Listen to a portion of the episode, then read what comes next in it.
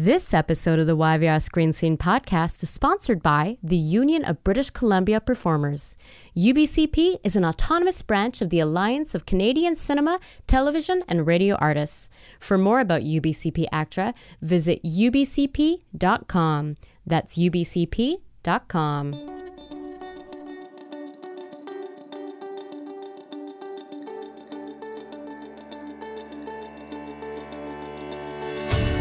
Welcome to the Y V R Screen Scene Podcast. I'm your host, Sabrina Furminger. My mission is to pull back the curtain on Vancouver's film and television industry and expose its beating heart, Indiana Jones and the Temple of Doom style, by getting deep and down and a little dirty with the actors and filmmakers and other talented artists who do the work. Capital T, capital W. Agam Darshi is a storyteller. She's many other things, too.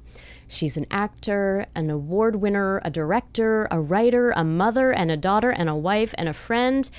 But it's storytelling that, from the outside at least, seems to drive her, as well as curiosity and authenticity and exploring the nuances of what it means to be a woman of color in Canada with children, with desires and dreams and ghosts in the twenty-first century.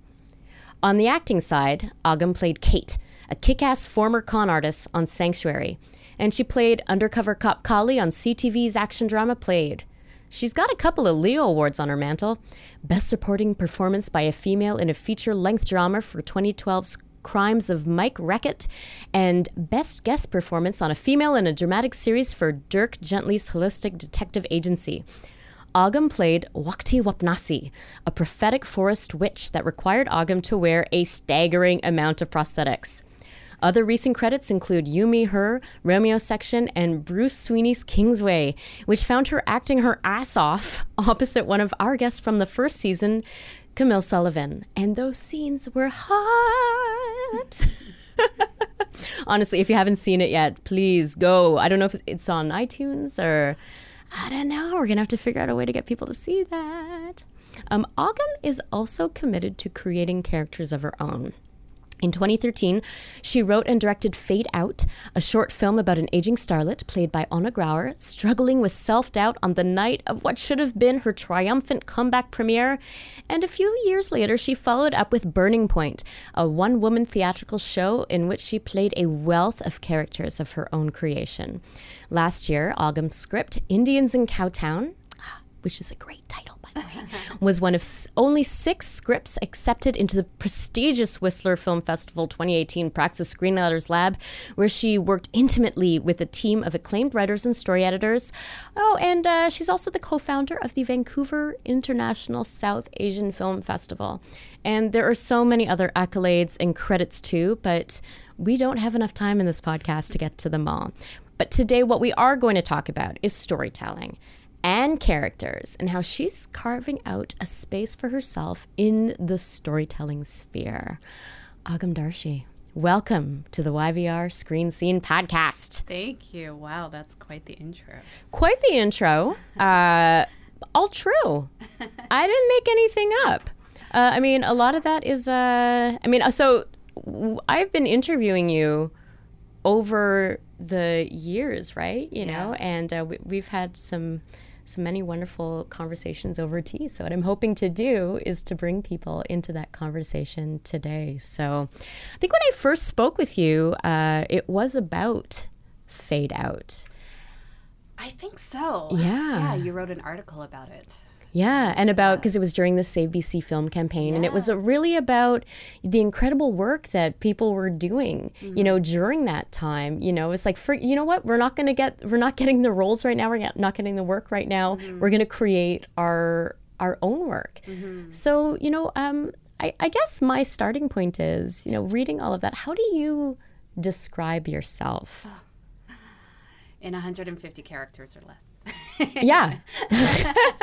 um, I don't know. I, I That's um, a very honest answer. Yeah, I appreciate I really the honesty. I don't know because I I struggle with that, actually. Just even I mean, I know this is not what you're talking about, but when you're like trying to brand yourself and put yourself up on social media or Instagram and you have to like, you know, describe who you are, I struggle with that and I change it constantly because yeah. I feel like I'm always evolving, you know. Um, I think I'm just... I'm a spiritual being having a human experience, and I am incredibly, incredibly blessed and very curious, and um, have been really lucky to surround myself, uh, perhaps karmically, with these just other souls, and we're just kind of making our way. I don't know if I'm going to be doing the same thing twenty years from now as I am now. Yeah. You know?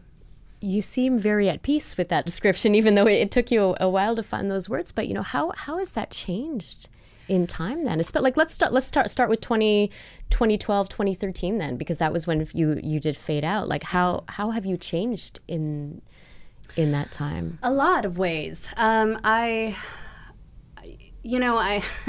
I don't even know how to put it in words, really. I feel like I'm a completely different person. I think back then I was really driven by the, by what I did. I was really driven by the fact that I was an actor, and that was a label that I held very close to me, and I was driven by trying to achieve something. I'm a Capricorn, so that's like, you know, it matters to me that I that I work my way up some kind of ladder. Yeah. And I think that's really what life has taught me over the last number of years, uh, is that none of that matters, and that what I think I am is not what I am, and that I have to um, I have to almost just give up the control of that. And so back then when I was doing Fade Out, um, you know, I was very happy being a filmmaker, and I still love filmmaking.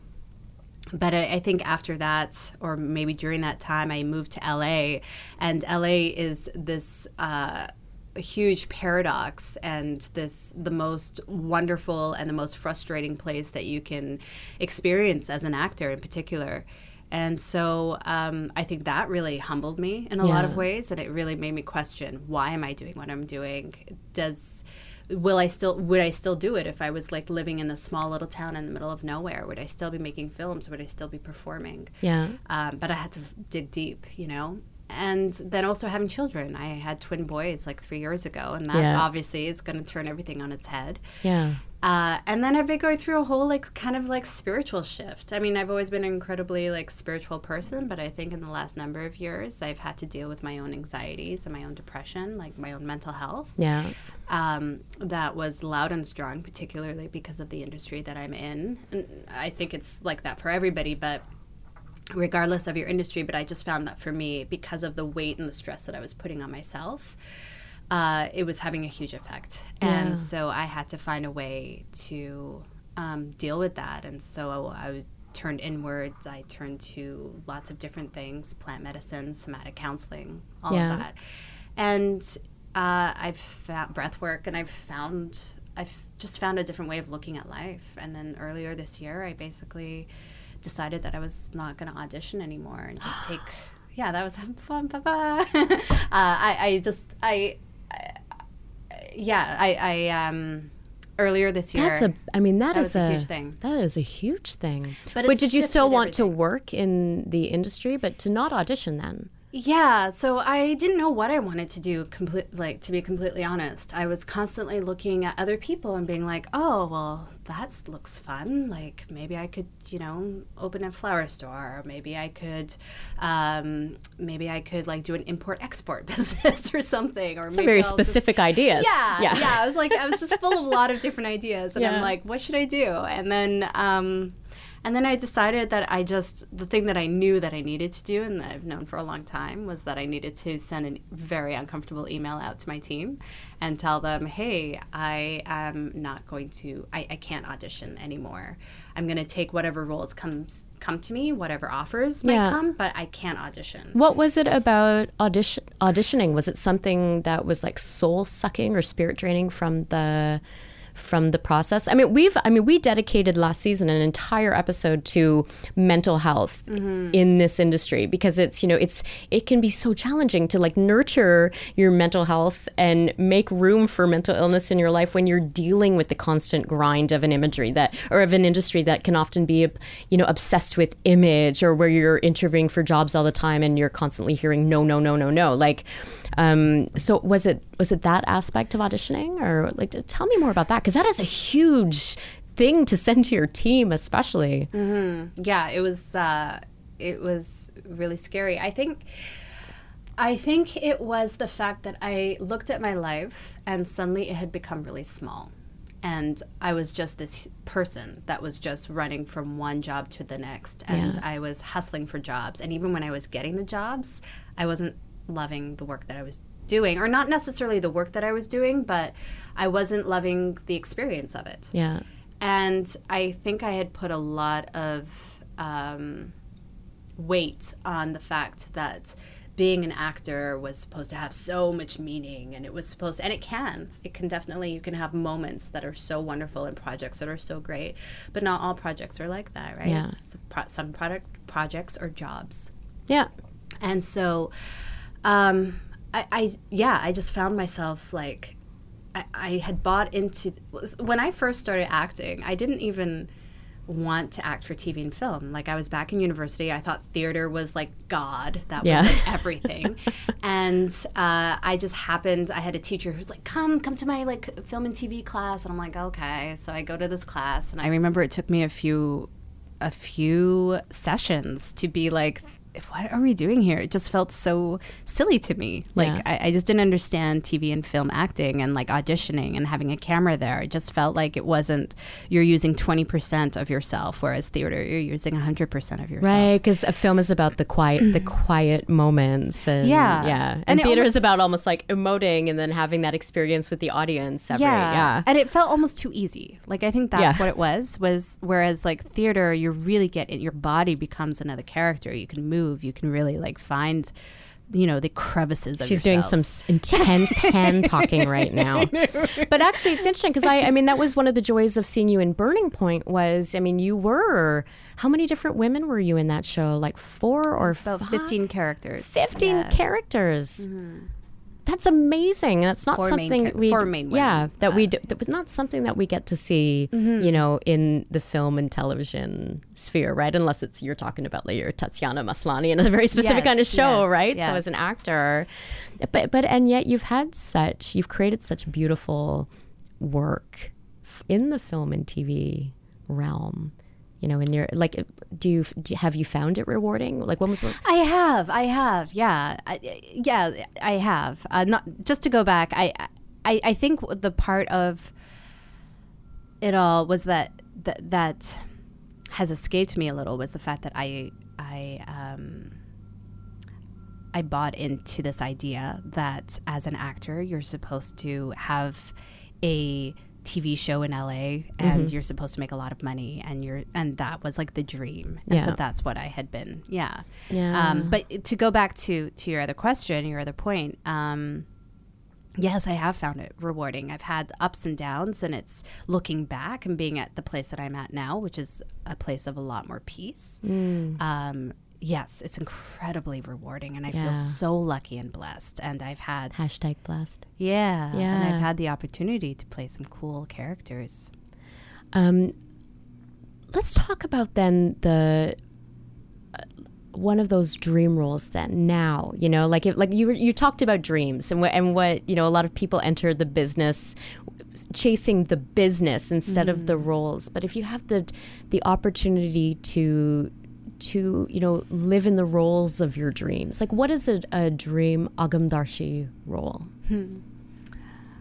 Uh, I mean, I have a lot of dreams, so I don't know if I can pinpoint it. Yeah. You know? I think I've I've played some of them. I think having Kate Freelander was a dream role yeah. at the time, because I was, you know, I was so young, and I just wanted my opportunity to be, a, like, on a series with people. And yeah, and what, I mean, what an incredible, like, just...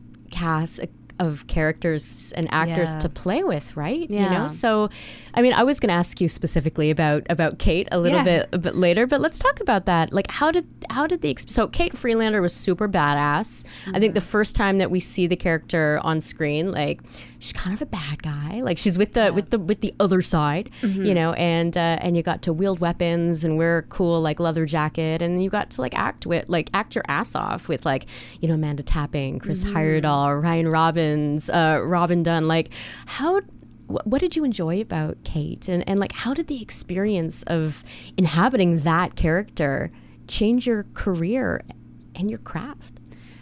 Um, Kate was... Uh, Well, she was a badass. She was yeah. kind of my alter ego. And so I think that was really exciting, was to just explore that. I like to play characters who are so different from me. Yeah. And she was so tough. And um, and it was a very safe environment. I mean, you know all these people. They were like, you know, Vancouver, salt of the earth people. And yeah. so to have the first experience, which I felt was so intimidating, to be with, you know, this in the safest environment was was fantastic. Yeah. Um And I think it was just, you know, it just, I clocked it as like, you pick up things from other actors, you learn, you, you see how a number one is supposed to be and supposed to lead the ship, you know, and yeah. so you clock that and, and you take it on to your next gig.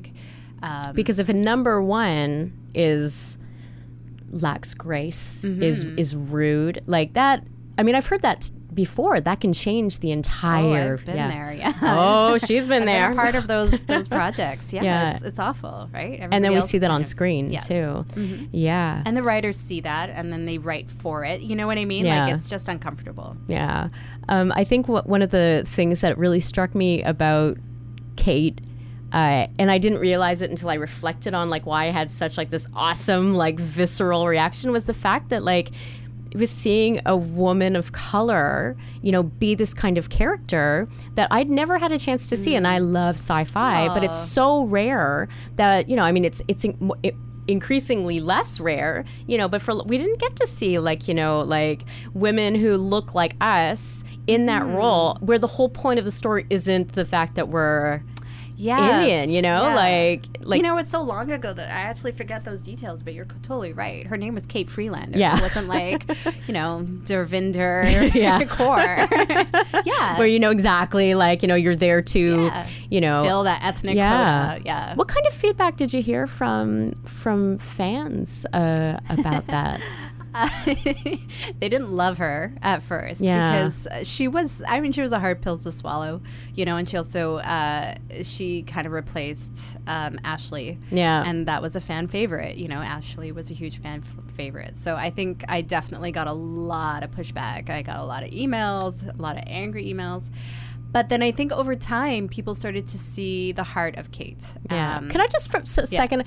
I don't understand sending an actor an angry email because of of like because of something either their character is done or or like like I or that you know they're brought on after another character leaves. Like I just, what are people thinking? You know, it's like you've got a job and you're doing your job and like you know it's you're you're there to be part of the story and yeah. like you know what do they like? Is it just like they need somebody to yell at because they feel upset about what's going on with their fictional characters? Like I just I don't understand. Yeah, it was. Um... It was really uncomfortable. It was the first time I, I, I didn't expect it, and I didn't know that that's what was going to happen. Yeah. But it's also pretty cool, right? Like, I really saw firsthand what um, sci-fi lovers, like, where their passion lies. Yeah. And it also goes the other way as well, because I've seen a lot of fans who have loved Kate yeah. and have continued to love Kate over the years, even after the show's over. And I, so it's it's it's a pretty amazing kind of community that yeah. is built around these stories. And I think I think because ultimately we shed light on and, and make heroes into the people who are marginalized, you know, like that's ultimately mm. what sci-fi yeah. does. And so a lot of us, I think all of us, can can relate to that, and as a result, that's that's why they watch, you know, shows like Sanctuary. Yeah, yeah. No, were you? Did you watch sci-fi at all growing up? Like, did you have any? Like, 'cause so I mean, I've come into this work being the big nerd. I mean, you can look around this room and just see all of the. It's like the my nerd stuff, and then the stuff that my dad gave me. The, this is a Rekha Shivdasani Buddha painting, uh, but like you know, like sci-fi and fandom is a huge part of my. I mean, it's literally a big part of the reason of why I do what I do. But mm. you know, but if you you have no knowledge of that and you come in, like, was that what the experience was for you? Just you're like. Like, yeah. Oh my God. I didn't know at all. And I, because I, I didn't, like I saw maybe some episodes of like Star Trek growing up. I would watch Star Trek a little bit, but I wasn't really a huge part of the community. Like I just, I think the things that I used to geek out on was like Beverly Hills nine oh two one oh. Oh yeah, me too. Yeah. You know, like, or music or Brandon whatever. Or Dylan. Um, I think it was Dylan. Yeah. Yeah. God, me too. Most people have been saying Brandon these days. Right. And I'm like, man. I mean, he was great. But yeah. Dylan was like, yeah. He was dark and dangerous. Yes. And okay, well, we have, we can talk about that. We can talk about that um, that after. But I I, I I want to talk a little bit about um, Indianness, which I can't say without thinking of my Indianness, because Indian. I remember you once told me that you you wanted to play, or there was a long time that you just wanted to play roles that could be played by anyone, mm. that didn't call upon the fact, you know, that that you were Indian, or, or that they, they didn't need to rely on or consider Indianness, like somebody like Kate. Although we did get to see Kate, uh, mm.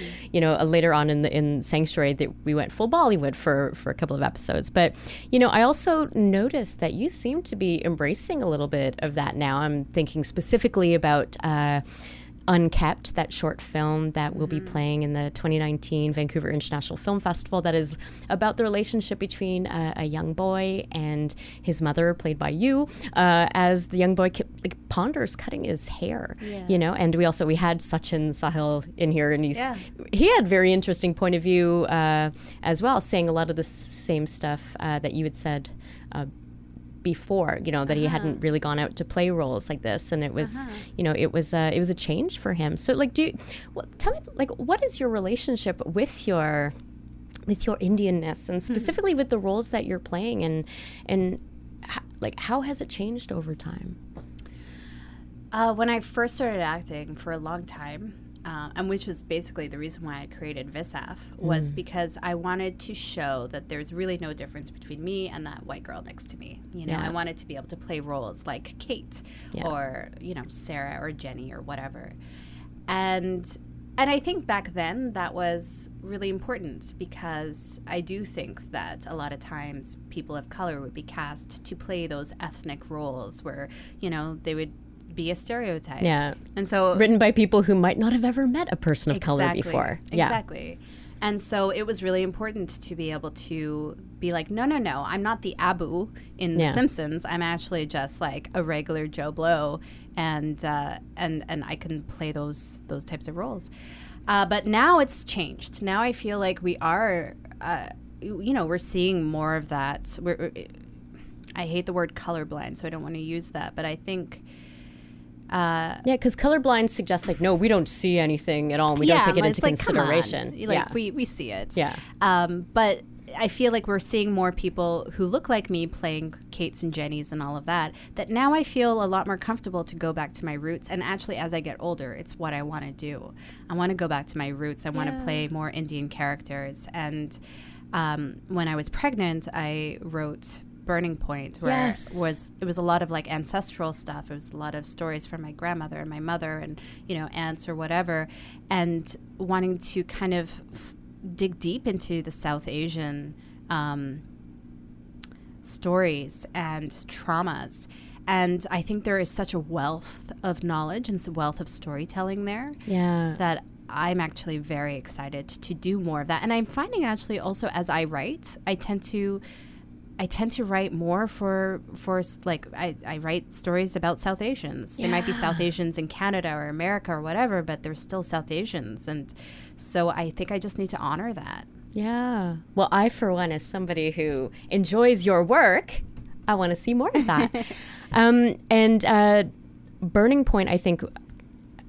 I mean, th- when I saw it, it was in very little, the Railtown Theater. Like, it was like, you know, like it was it was at capacity, but there was still like just thirty, thirty of us in a room. And it felt like a very intimate moment we were sharing. But it was, I mean, it, we got to see the fact that it, there's no such thing as one kind of woman, one kind mm-hmm. of South Asian woman, you know, because it was, a ge- as you say, it was a generational kind of story. So you got to play, you know, somebody from very long ago and then through the ages and, you know, and th- through the continents. And it was... Uh, It was just, it was wonderful. Oh, I thanks. want, I want more of that from you. Well, yeah, but like, it's developing. It's developing. Okay, actually, good. So I'm, I'm, uh, yeah, I'm pretty excited to bring it back. So, is there any kind of role that you haven't played yet that you yearn to play?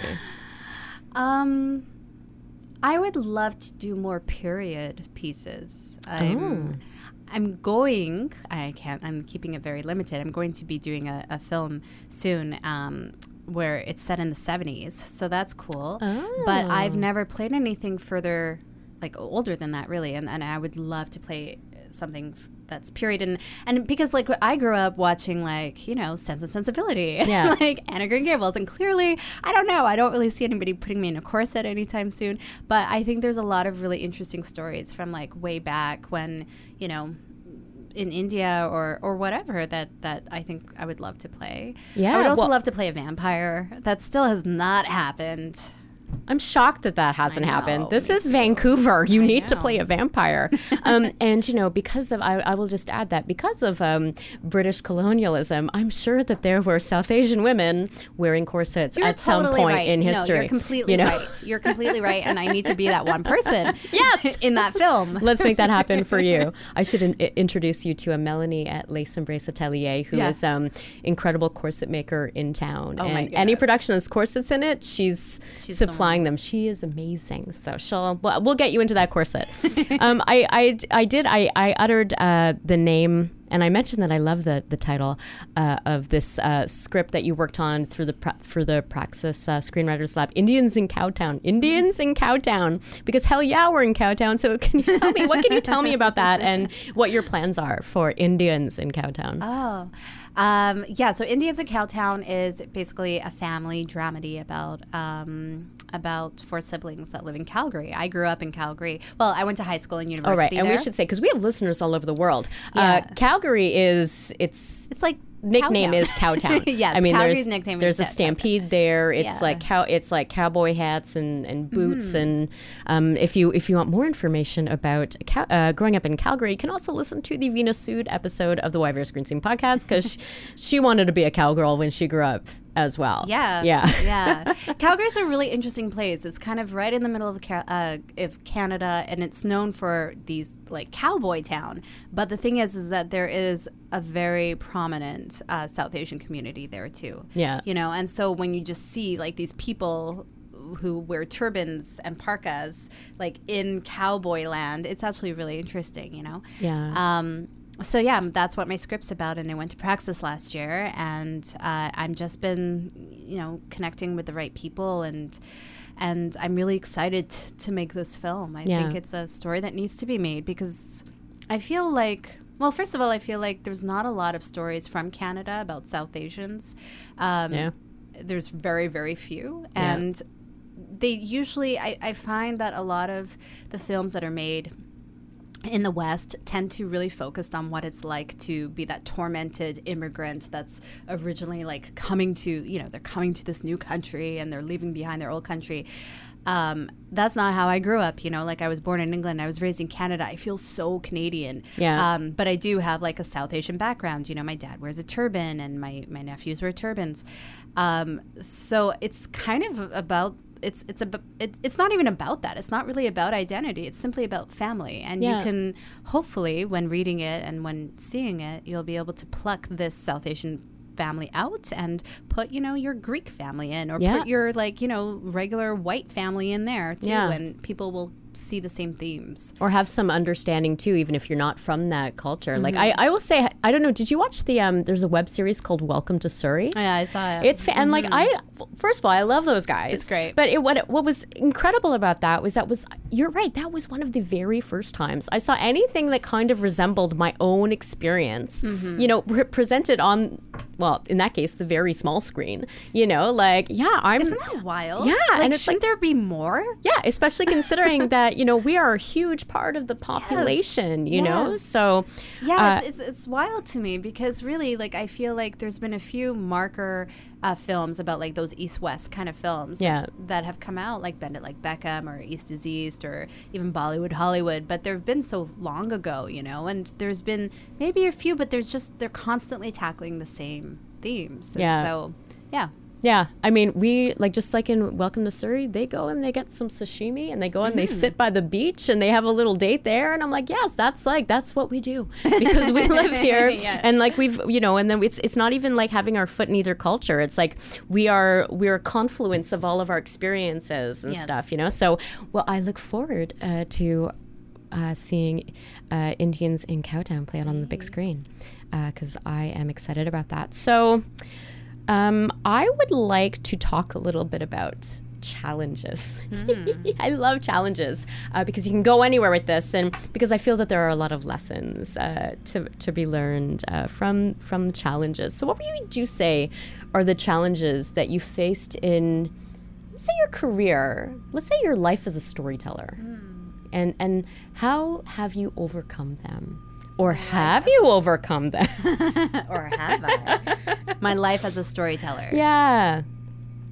And so, because storytelling, like, I, I, I think that's the label I'm going to use to describe you from now on. Because oh, you're, you. you be, well, you know, so you're just got so many, like, you're a multi-hyphenate anyways. But, you yeah. know, at, like, actor, director, yeah. writer, you know, and, and you're a screen actor and you're a theater artist. Like, you know, and you founded a festival. Like, you know, that's, and that all has to do with storytelling, right? Yeah, you know, yeah. so... Tell me about the ways that it's hard, Agam. You crack me up. Um, um, okay, how serve. Is it hard? Yeah. Um, wow, that's a really hard question. Um, is it easy? Well, I, I mean, I think there's parts of it. I, I don't know. I, th I think I'm, I'm just like looking at it so broad, yeah. right? I, so I think as an actor, it has its own challenges, whereas as a writer, it's had its own challenges, um, or as a director. And the thing is, is that I still feel like, yes, I feel like I'm very much a storyteller. I think that is the perfect label. But I also feel like there's certain things that I've been doing this for a much longer period of time than others, you know? Yeah. So my acting career has spanned now like sixteen years professionally, longer if you include, you know, university. Wow. Um, your career can celebrate its sweet sixteen. Yeah, that's true. Um, but my writing career has probably been equally long, but it's just been, yeah. So I'm just trying to understand, like, okay, what are the, what is, what's hard? What's, sorry, I'm rambling. Yeah. No, no, that's fine. Well, like, I guess also the question is, like, how does how does one inform the other?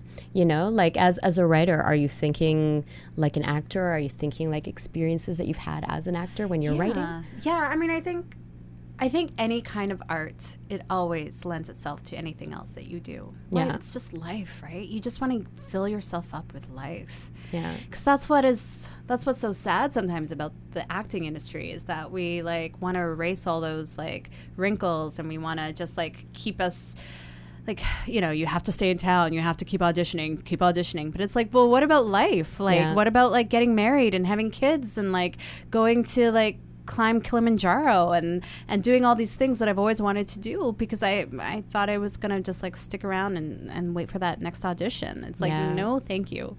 So I think just life informs the art, and it all informs each other. Um, yeah.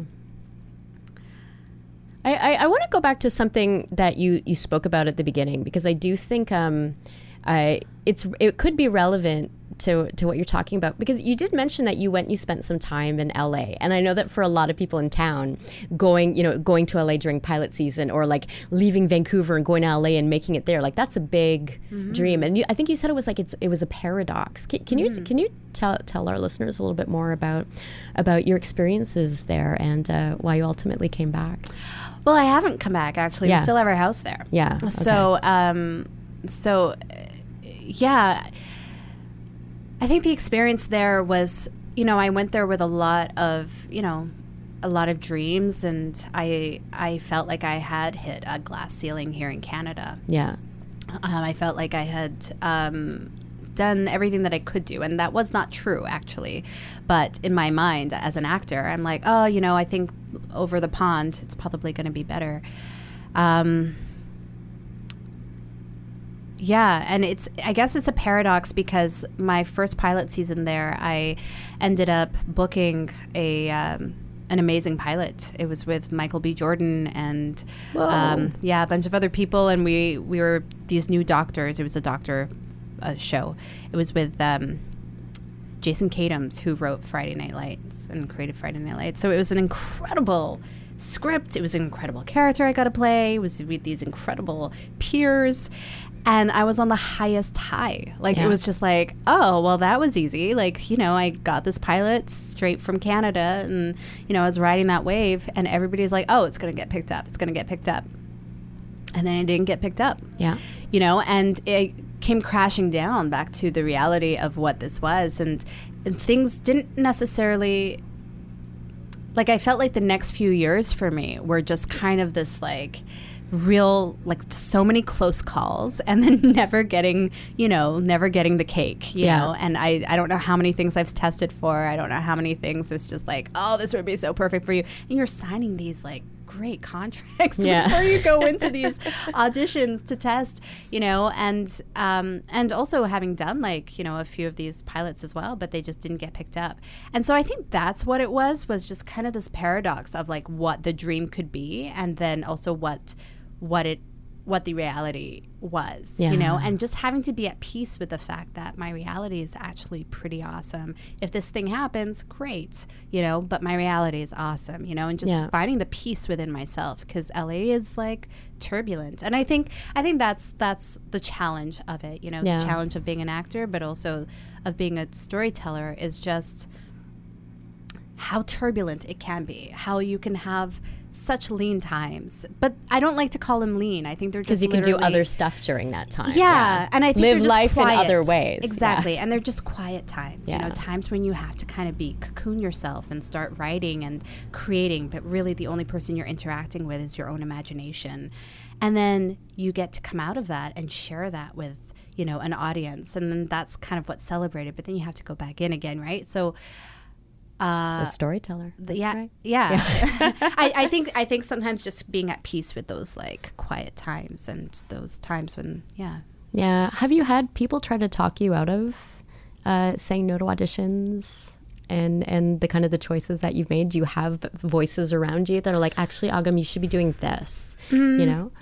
I have uh, yeah. I have a team of people, and it's taken me a few years to figure out what it is that I want, because yeah. I think, and I'm still figuring it out. I don't think I have it. I, I think having written that email earlier this year, I'm yeah. like, I'm taking a break from auditioning and possibly the industry, um, and I'm not sure when I'm going to be coming back. Yeah, was the hardest thing I've ever had to do, and that was all from me, you know. Yeah. And I've had some people on my team who have been like, what are you doing, you know? And then some people on my team who have been like, I completely one hundred percent support you. Yeah. So I'm just, yeah, I'm just taking that kind of control it. Is amazing, right? It felt so yeah. good and so frightening. Yeah. It was actually really interesting. I remember after I had done that, the next day I went outside and I was in Vancouver and I was just like looking around. I was downtown and the city felt so fresh and mm. new to me, you know? And I remember very distinctly when I first came to the city, I was um, from Calgary, I was sitting on the steps of the art gallery and I just remember looking around at the city as well and I was just like, ah, the city's so big, how am I going to do anything? Like I just yeah. felt so small, you know, but it felt exciting and it felt fresh and I had that same feeling after I'd written this email and I went back into the world and I was just like, oh, like I feel like there's a freshness to it, yeah. you know? Yeah, and when you do that kind of thing that scares you and everything is still okay too, that can yeah. be very liberating as well. Um, what about uh, your, I mean, you are a mother uh, and you have two gorgeous, gorgeous sons. I've got to say, they are beautiful. Uh, and because um, I do follow you on Instagram, so I do see some photos there. Um, but what if like one day they were, one or both of, of comes to you and they're like, Mama, I want to go into, oh, I want to be an actor. Ah, oh, just like you and Daddy. You know, like what, what, if, what if, I mean, I can't blame them. That's what we do for a living. Yeah. Um, well, what kind of advice would you have? Or like, is this an industry that you would recommend to to your kids? I think the biggest thing, like I think my husband and I know that like one or both of them, it's gonna come. Yeah. uh, so we're bracing ourselves. Yeah. My husband's a lot more comfortable with the idea. I think I'm uncomfortable just because I can see that the industry is so different from the art. And so I would say mm. let's just focus on your art. Let's focus on the performing the the performing part of you. Yeah. You know, let's let's do theater. Um, and then when the time comes, then we can try to make some money off of it. Yeah. Because I think that's what makes it really gross. And I think I've seen I've seen kids, you know, with parents who are like just like there. And I don't know, like it's just, I know some kids really love it, but I also have seen it where I'm just sort of like, this isn't an environment for children, you know, yeah. like they can't really play. They're trying to be adults and yeah. they're not, you know. So I resist it a lot. Yeah. How old are they now? They're three. Oh my much. Yeah. Time does speed up when you have yeah, kids. Have you noticed that? Oh, yeah, yeah. Absolutely. Mari's almost nine. That's insane. It, that's insane. That's insane. It's gonna be ten. Yeah. Like, that's just gonna be double when digits. I first met you, like, I was still breastfeeding. I know. So it's I know. Wow. So, okay, we're going to take you a break. You look exactly the same. Well, thank you. Thanks for saying that. Good lighting. You know what? If you I could do. go back in time and give some advice to a younger version of myself, mm. like, I would be like, just, just wash your face. Don't go to bed with makeup on your face. Scrub off the skin, moisturize, oh like, because I'm all about skincare. Right I would now. have told myself to take better care of my hair. Yeah. Yes, I, let me tell you, people out there what, listening, is like, just... don't take your hair for granted, especially yeah. if you're an actor in this yeah. industry, because they do awful, awful things to your hair. Yeah. So, so you, you show your hair love now, though? Yes, I do yeah. now. And I've spent lots of money on yeah. my hair because I've had to make up for like years of just neglect. Yeah. Yeah, I, I hear that. So please listen to us. We can't go back in time. I no. don't have a time machine or way back machine. But if there's anybody there who can benefit, because I also got to tell you, like for me, the my skincare routine, mm-hmm. the wash my face is like a huge part of just like my mental health. It's oh, the yeah. way like when I wake up in the morning, I have those five minutes and they're for me. And yes. then at the end of the day as well. And no one is allowed to talk to me while yeah. I'm doing it. So anyway, we're going to take a break. And when we come back, we're going to talk a little bit more about being a parent mm-hmm. um, and the multitude of ways that that's changed her as an artist. You, you her slash her. It says her in my notes. That has changed you as an artist. I'm right and, in front of her. Yeah, you're of me, of her, of us. Uh, and also, I want to talk a little bit about this industry and um, and parenthood and and motherhood. Uh, although I did tell you when Juan comes in, I'm going to talk to him yes. about being a parent as well. Uh, but you know, and like is like is like is this industry fair to parents? Mm. And and what can this industry do better better to support parents, especially mothers? So, all right, that's the cliffhanger. Let's take that break. Hiring professional performers makes all the difference to the success of any recorded media project. Did you know that the Union of B C Performers, ACTRA, provides agreements for all budgets and types of productions, including commercials, T V series and movies, feature films, from big budget to Canadian indies and student films, animation series, video games, web series, and even streaming video on demand, like Netflix? For instance, our highly successful U B C P ACTRA Ultra Low Budget Agreement encourages and facilitates artistic collaboration between professional performers and independent producers who wish to produce very low budget or even no budget productions. No matter what your budget, we've got you covered, and you too can benefit from U B C P ACTRA's award-winning world-class performers. So, if you need actors, voiceover artists, stunt coordinators, stunt performers, singers, dancers, puppeteers, stand-ins, background performers, ranging across any age or demographic, then just contact us at U B C P ACTRA. Make your project the very best that it can be. This message was read by a U B C P ACTRA member. Go to U B C P dot com for more information. Okay, motherhood. That's the question. Um, so... Well, how do you think that be becoming a mother has changed you as an artist? Hmm. I think I'm just kinder. Yeah. I'm a kinder human.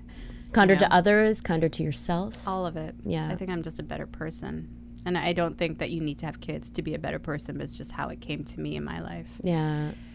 Um, what do you think that is? Do you think it made you more aware of others' humanity? Or, yeah, and our yeah? faults and yeah. our, you know, like I... look at my kids, you know, and you just see that, oh, you're you, you're neurotic about that, but you're just, you're born that way. It's okay. Yeah. It's like if you, I give them so much leeway, I can do that for myself, you know, mm. and I, I can do that for you. Yeah. You know, we're just, we all have these quirks and we're all just kind of walking around life, not quite. We, I, I think I just see the fragility of humans and yeah. the fragility fragility of life more yeah. because I have kids. I mean, it's it's it's crazy to think. I don't like the word crazy, but it is kind of crazy to think like we were three yeah. once, you know, and, and we're still not, parts of us that are three that are know? three or yeah. or younger in in some cases or older in other cases, you know. But yeah, it's like we lo we have a tendency we to lose you know, that that empathy, mm-hmm. you know, and so you got that back. What about as an actor? Do you approach your roles in a different way? Yeah, you know, I remember, um, so I think it was about a year and a half after I had the kids. The boys were a year and a half, and I went to do this play called Bombay Black. Mm-hmm. It's by a, a, Anush Irani, and it's a really good play, but it's really dark. Yeah. And it's a three-hander, and I had to play this dancer that lives in Mumbai, and she basically dances for men. And her, she has a whole backstory where her father molested her when she was like a little girl, and she had yeah, gone this to get is sent not away. Light it was awful. Fair. It was awful. Yeah, and I just remember like when I was approaching the character, I'm like, how do I do this? This is not my story at all, and I wanted to be responsible. You know, I, I didn't want to use any kind of substitution because my father is incredibly gentle and wonderful, so I couldn't go that route. And I couldn't do anything, which I would have done in the past, where I would have, like, kind of lived in this dark place for the duration of the play and taken it home with me. Yeah. Because I have children, and I have a f- husband, and I have a family that I need to take care of. Yeah. So it was really wild. I... I, I don't know what it is. I don't know what I tapped into, but I opened up some kind of empathy. I opened up my heart, and I would find myself right before uh, going on stage. I would be standing backstage, and I would almost be calling upon th- basically there were these two little Indian kids, mm. these little boys who had appeared to me. Um, and they were from the streets of India, from Mumbai. Mm. Uh, I think they were about like, you know, six years old or so. And we would play together before going on stage. And then they would hold my hands.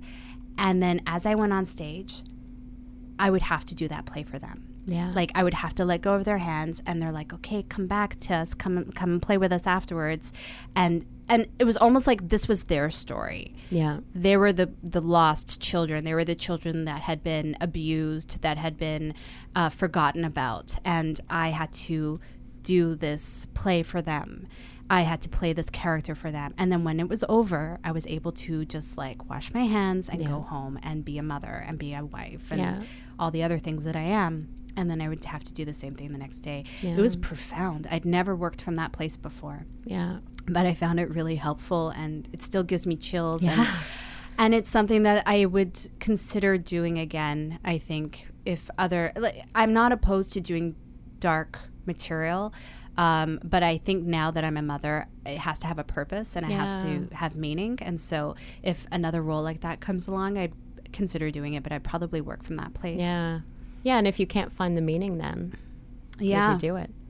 No, and I've turned things down because I'm just really? like, I don't want to, especially horror films, like, I don't like watching them. I've never liked watching them. My husband yeah. likes watching them, but I th- do have a problem. I think I'm just more aware of, like, what am I putting out into the world? Yeah. Um, and that doesn't mean I won't do all horror films. I actually did one this past, like, a few months ago, but it was because knowing... Uh, you have to understand the context of it and what yeah. the story is. Uh, that it was like, oh, that makes sense to me. But I would, I don't do gore for the sake of doing gore, or yeah. like, yeah, nope, yeah, no, thank you. Yeah. And so you, do you like being? You don't like being scared then when you are like when you're not an. You're not acting like as far as you sitting down and watching something on Netflix, you're mostly skipping over stuff that's going to make you feel yeah, yeah. No, afraid. I don't like yeah. it. I mean, so I, I, I mentioned, have a wild enough imagination. Yeah. I don't need other people. Like, nope, nope, nope. It's Actually, scary in here, okay? Yeah. Well, yeah. Who's that guy that uh, did Get Out? What's his name? Uh, and uh, th- he did that other film as well. Uh, he did Us. Us. Okay. Yeah. So I really, I was like, Juan and I were having a date night, and I was like, let's go see Us. P- partly because I wanted to see it because I was like, uh, just sort of the race, the, the, the whole, his whole, the way he casts, I think is yeah. really important. I wanted to support that. And, um, and I, so, but then he was like, Agam, are you sure you want to watch this? Maybe you should watch the trailer first. And so I sat down and I watched the trailer, and I'm like, I can't see this film because I spooked myself out. Yeah. Oh, that that is hilarious. So uh, I'm sorry. What did you see instead? Oh, I, I don't even remember. This was like a long time ago. That's hilarious. Um, I did mention in the before we went to break that um, ab- about the industry. Yeah. And uh, and about um, whether or not this industry is fair to parents, specifically mothers? Like, what what have been your experiences or observations, you know, as you've, you know, because there is a before and after, right? There's before before you were a mother and after you were a mother. So mm-hmm. have your experiences been different, and do you feel supported by this industry as a um, parent? I, you know, I wish there was more childcare in place. Yeah. For like when you go to an audition, something as simple as that. Like, is there, like, why is there no, like, it would be really cool if there was like a place where you could drop off your, like the Y M C A has something like that, where you yeah. go and you go to a, you're going to the gym, you can drop off your kids for like up to three hours and they'll take care of your kids while you're like going to the gym.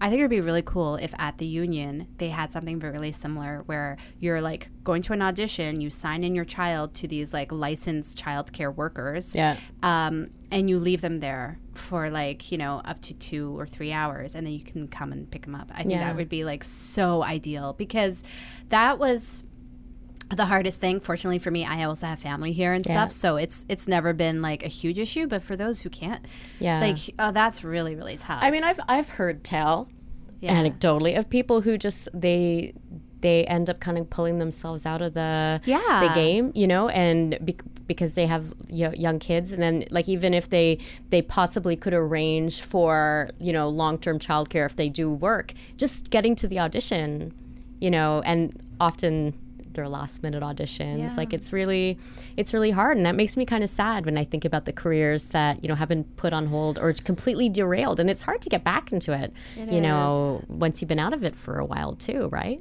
Yeah, I yeah. think it's... Um You know, okay, so to be honest, I, I, I went through some postpartum after I had my kids, mm. and I think the only thing that did get me back into, like, feeling okay again was the fact that I started working. So, like, yeah. I was back on set a couple of months after. Yeah, I you did them. You, Me, Her, right? I like, did, yeah. After. And I was amazed that they cast me, because if you watch it, I was not, I don't look the way I do now, or the way I, I was probably a good thirty to forty pounds yeah. overweight. Not overweight, it was, like, baby weight. It was yeah. milk and all of that stuff, you know?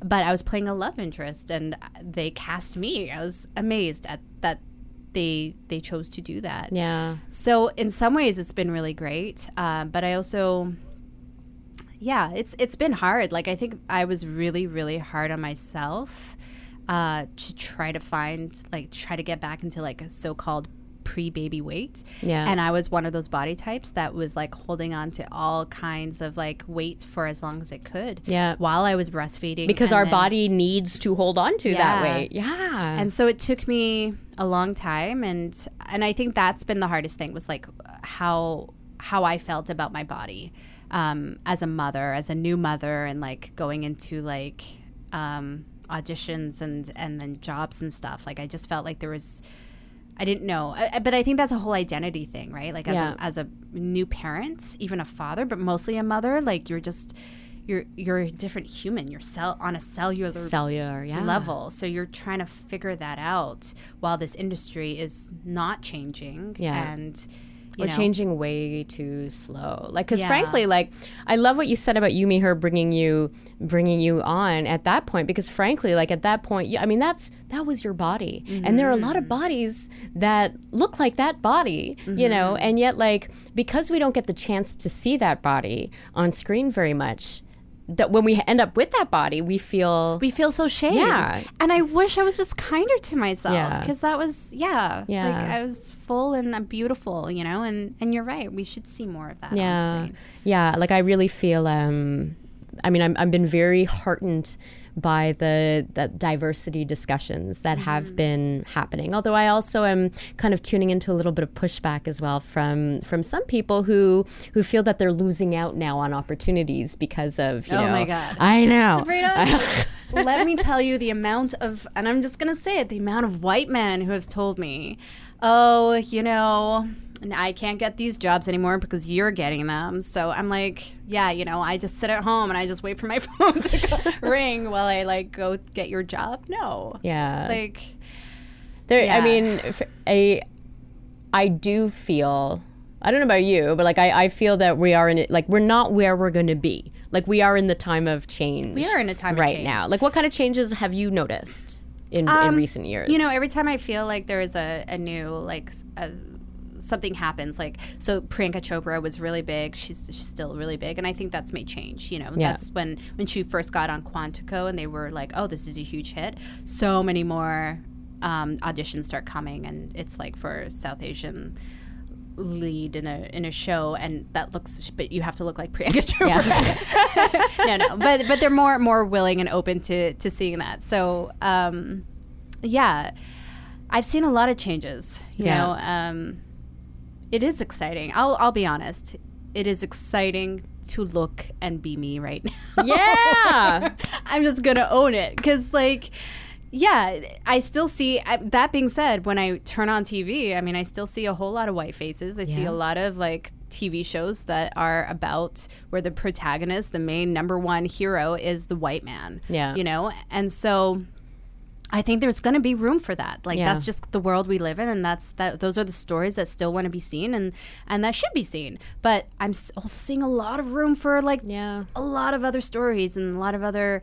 Um, faces yeah. and I think that's really exciting. That's why it's exciting to know that you're writing as well, because I also mm. feel like it can't just be, oh, we're gonna make a point of like, you know, casting with a wide net, or we're gonna have the South Asian character. Like we need we need all sorts of people with all different experiences mm-hmm. and backgrounds in the writer's room. We need them yes. pro- you know in as producers, we need them in studios, we need them in casting. Like it needs to be like ah, the way that, you know, I don't know, like society looks. It's kind yeah, of more exactly. like that. Because life is stranger than fiction. We yeah. get our stories. That's one thing I've learned as a writer, is that your best stories come from real life. Like I can't make up some of the craziest things that I write about because out of my imagination. It's yeah. actually things that I've seen, you know? And so if you can just have all of those experiences all in one room, writing together yeah. or casting together, like just imagine how much like tastier T V and film will be. Tastier. I love it. I love it.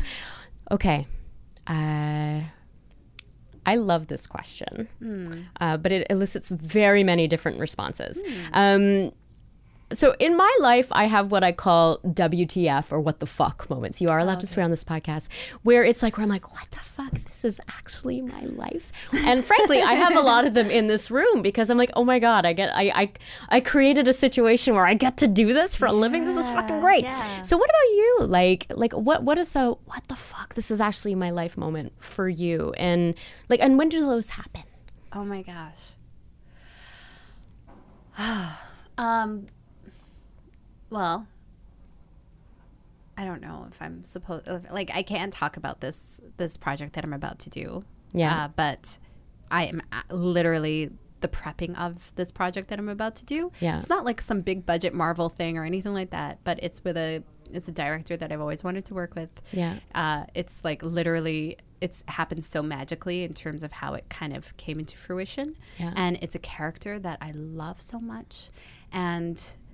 Um, based on a story and a book that is so profound and needs to be heard. Like everything is just like, what the fuck? It's just so beautiful because yeah. it's just like, this is, this has so much meaning, and it can actually like maybe help change the way people see things, you Whoa. know, for the better. And so that, that for me is like such a what the fuck moment, and I feel like such an idiot for not being able to tell you what it's the okay. project is. And um, just watch the uh, Y V R Screen Scene uh, Twitter feed. For, well, we will post about that job when it when it's announced. And also, I'd love to get you back here yeah, I would to, love talk to talk about, about the experience it. of filming. You know what with you know who you know where. uh, but yeah, like those what the fuck moments are. Do you know they even happen on the way t- driving here? Actually, me and Juan were in the car and we were talking about like. What the fuck? Like our lives. Like yeah. we are blessed. Yeah. Blessed to be artists and to be like, I'm doing this job this afternoon. A dear, dear friend of mine works for um, a company and she does these industry videos. Yeah. And I'm like, I get to make money doing this with my one of my best friends, like yeah. and like decent, like pretty good money, yeah. you know, that you'll make um, like in a day. And and my like at, at the house right now, there's some contractors and they're rebuilding the bathrooms and stuff, and they're working so hard. And I'm like, they must love what they do, and they do such a good job. But God knows I can't do that, no, you know. No. And nobody wants me to hammer in. hammer the walls or Actually, anything we do like have that. Some work for you to do before you leave the studio, Sabrina, today. I've told you, I can't.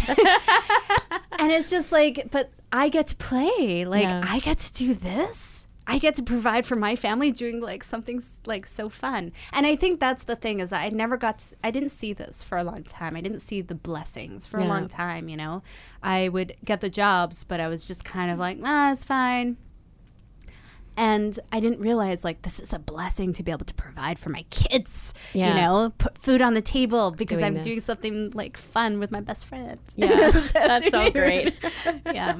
This has been an absolute pleasure. Please, please, please come back. Oh, um, usually I ask our guests where our fans can find them on the social media.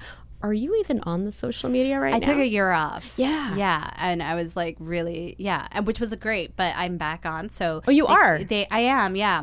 So I'm back on uh, Instagram, Agam Darshi. I also have like, if you're interested in, if you're a mother, uh, I have White Babies Brown Mama yeah. on Instagram where I uh, talk about motherhood yeah. in all of its like glory and not. Yeah. and uh, and then also you can, oh, So I'm kind of back on, I, a few days ago I decided, hey, why don't I like go back on Twitter? So what happened was I deleted my Twitter account, but I didn't realize that you can't like undelete it. Yeah. So like, goodbye, Twitter. And so now I'm back on. I think I have like fifty followers. Oh, okay.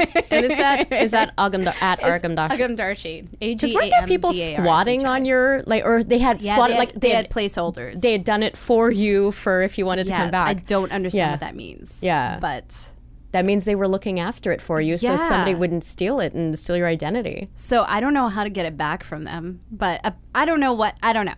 Maybe okay. just Twitter, yeah, Twitter, Facebook, my name, Agam Darshi. Okay. Okay, well, thank you so much.